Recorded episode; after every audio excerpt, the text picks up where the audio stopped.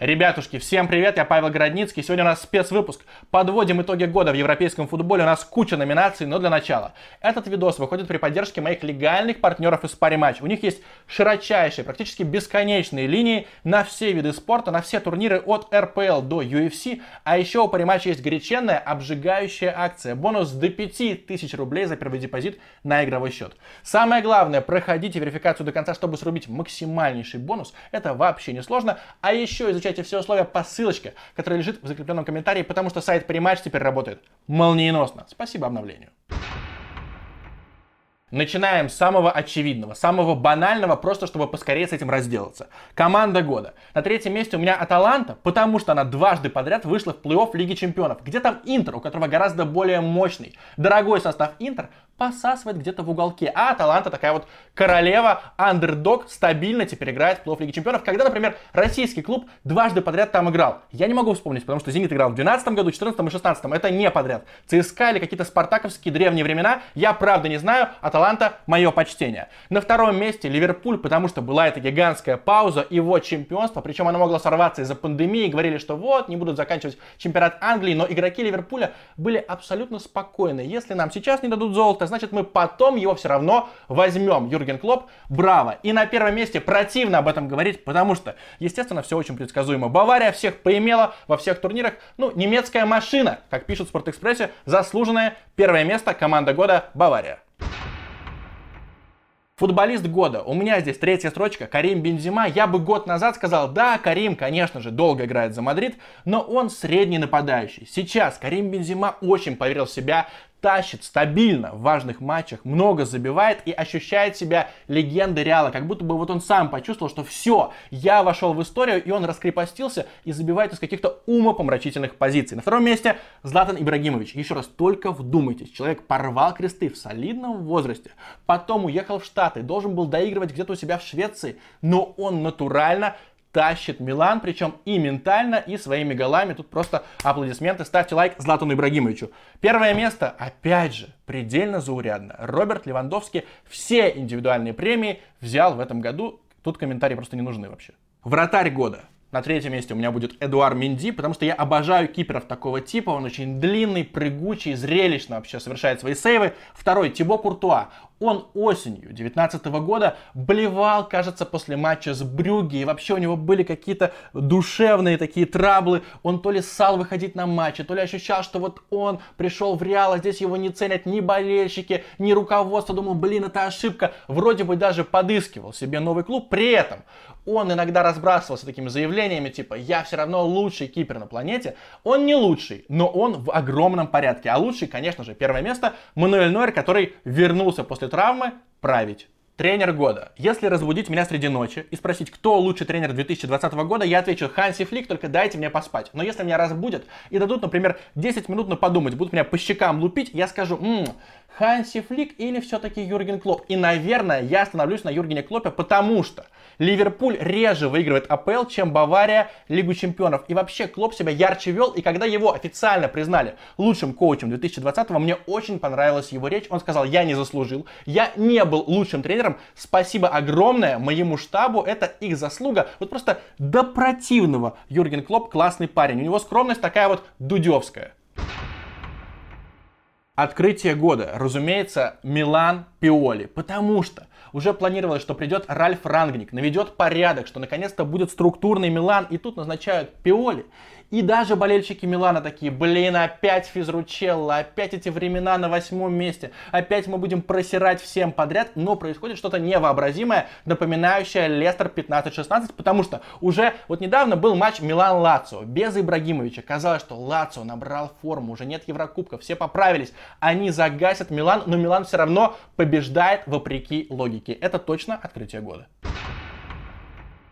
Абсурд года для меня это назначение Андреа Пирла, потому что после вылета из Лиги Чемпионов стало ясно, что Маурицио Сари надо увольнять из Ювентуса, и, наверное, был какой-то лонг-лист у боссов Юве, а потом кто-то предложил, может быть, вбросил ради прикола. У нас же есть Андреа Пирла. Это легенда, это будет такая шоковая терапия, а может быть он гений, он же на поле такие вещи исполнял, у него явно в башке есть какие-то мудрые схемы. Давайте ему доверим Ювентус, мы и так уже выиграли кучу чемпионатов подряд, ничем не рискуем, а вдруг именно Андреа Пирла приведет нас нас к победе в Лиге Чемпионов. Пока что эксперимент очень-очень спорный, но вот они просто взяли и назначили тренера, у которого опыт был, кажется, две недели.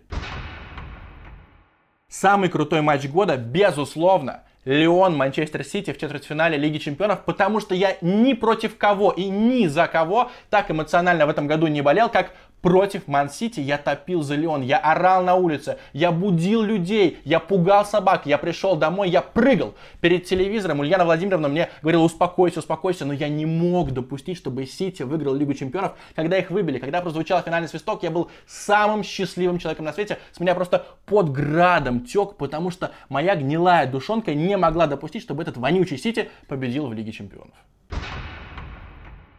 Камбэк года. Атлетика против Ливерпуля еще до карантина, потому что Атлетика выиграл на Энфилде, уступая 0-2, и когда вообще не было моментов. Очень обидно, что Симеона слил ту победу в унитаз, когда проиграл Нагельсману. Хотя мне казалось, что вот Атлетику они скинули действующего чемпиона, и они теперь фавориты ЛЧ, но оказалось, что Симеона просто не посчитал нужным подготовиться к РБ Лейпцигу. Разочарование года Арсенал Микеля Артеты, потому что Артету очень рекламировали, в том числе Пеп Гвардиола, вообще я бы задумался. Помните, когда Оксимирон бросал спасательный круг Джонни Бою, и у того потом утонула карьера. Так и здесь. Пеп Гвардиола кого-нибудь хвалит, и кажется, ну это же Пеп, он же херни не скажет. Потом Артета приходит в Арсенал, берет две чашечки, а дальше у него вот этот сезон премьер-лиги, когда все максимально грустно. Кстати, знаете, что общего у Артета и Лукашенко? Ну, конечно же, 3%. Поганая метла года. Очень ожидаемая номинация – и здесь, само собой, Кики Сетьен выгнан из Барселоны, изгнан даже. Причем они выпустили заявление на сайте, с самим Сетьеном даже не связались, типа, да дедушка, и так все понятно, ты 2.8 проебал, ты на что вообще рассчитываешь? Мы тебе что должны? Письма слать? Мы тебе, может быть, даже позвонить должны? Что, личная встреча? Мужик, забудь, радуйся, что в твоей жизни вообще была Барселона. И они ему даже до сих пор вроде бы не выплатили компенсацию. Это настоящая поганая метла. Худшая команда года. Здесь развернулась внезапная конкуренция. Есть Шеффилд в АПЛ и есть Шальке в Германии. Мне кажется, Шальке все равно хуже, потому что берлинская Тасмания, которая сейчас выступает где-то в пятом дивизионе, ее какие-то немногочисленные болельщики, ее руководители парятся из-за того, что вот у Тасмании был полувековой рекорд по безвыигрышной серии в Германии. Они, кажется, там 30 с хером матчей не могли победить, и сейчас Шальке вот-вот побьет этот рекорд, потому что Шальке безобразен. Там все просто ужасно, умопомрачительно исключительно плохо. Шальке не может набрать 3 очка. Причем в Германии напрямую вылетают две команды, и если Шальке вдруг сейчас, в 2021 году, начнет побеждать, есть шансы даже сохранить место в Бундеслиге. Еще забавно, что когда началась пандемия, руководители Шальки отказывались возвращать деньги за билеты. То есть болельщики обращаются, говорят, ну все, матча нет, мы хотим деньги назад. И они спрашивают, а зачем вам вообще деньги? Поясните, пожалуйста, у вас есть какие-то неоплаченные, сука, счета, у вас есть кредиты? Давайте, пишите объяснительное, почему мы вам должны возвращать деньги. Это очень скотское, паскудное паскудное поведение, худший клуб и худшая команда года Шальки 04. Скандал года. Манчестер Сити и финансовый фэрплей. Для меня это до сих пор предельно мутная история, потому что как только появились эти новости, что все, Сити больше не сыграет в Лиге Чемпионов в ближайшие сезоны, спортивные юристы говорили, да, они нарушили все, что можно. Были инсайды, что сейчас Сити устроит распродажу, что все повалят нахер из Сити, и потом, каким-то образом, наняв, видимо, очень талантливых адвокатов, или проведя какие-то виртуозные переговоры, Сити магическим образом спасся от бана. И это был огромный шок, и до сих пор мне кажется, что там все было не так просто, и потом вскроются какие-нибудь подробности, и мы еще раз получим подтверждение, что Сити это очень гнилой клуб. Потеря года. Сначала я хотел назвать эту номинацию «Смерть года», но вот Ульяна Владимировна сказала мне, что это слишком черный вариант названия, поэтому «Потеря». Ну, вы сами понимаете, Диего Марадона, когда он умер, мы переписывались в Телеграме с автором канала от Челси Кириллом Бельским, и он мне пишет «Ебать, Марадона помер». И тут я перехожу в ленту всех диалогов, и все Телеграм-каналы одновременно, Мэш, База, кто угодно, все пишут «Умер Марадона. Я думаю, ни хера себе. Вообще, это был абсолютнейший шок. Причем, вроде как в Аргентине планируют открыть мавзолей, где будет лежать мумия Марадона. Это такое место силы для его фанатов. Но вот, наверное, неделю обсуждали, кем был для футбола Диего Армандо Марадона. То есть я не видел, как он играл, но все равно проникся. Сдыхля года. Безальтернативно. Рональд Куман бросил сборную Голландии, где у него наконец-то получалось, чтобы позориться в Барселоне. Причем у нас есть такие глубокомысленные аналитики или конспирологи, я уж не знаю, которые говорят, специально взяли Кумана, чтобы он довел Месси, чтобы Месси сам ушел, и чтобы он заодно избавил Барселону от влияния Месси. Я больше хуятины в 2020 не слышал, потому что взгляните на статистику Лео Месси. Да без него Барселона не попала бы в Лигу Чемпионов и еще, возможно, не попадет. Но Рональд Куман все равно позорник. Шапито года, выборы президента Барселоны, их надо проводить под куполом цирка Автова. Потому что как развивались события? Конец августа 2020-го Месси пишет письмо, что он не собирается больше выступать за Барселону. Потом его все-таки уговаривают, ну Лео, ну пожалуйста, наш любименький. Он говорит, ладно, я остаюсь, но он выжил из клуба бездарного президента Бартомео. Будут выборы. Я вот читаю предвыборные кампании разных претендентов на эту должность и просто охреневаю. Один говорит, все, мы сейчас подпишем Хави, Хави это ДНК Барселоны, он будет тренировать, вообще все будет нормально. Другой говорит, а вы знаете, Камп надо снести, потому что, ну какая реконструкция, нахер нам Камп мы его взорвем вообще. А третий такой, я скучаю по моментам, когда Барселона забивала 6 на Бернабео. Вот такая вот замечательная цель. Из всех этих неадекватов лучший Лапорта, потому что он уже был боссом в Барселоне, у него получалось весьма неплохо.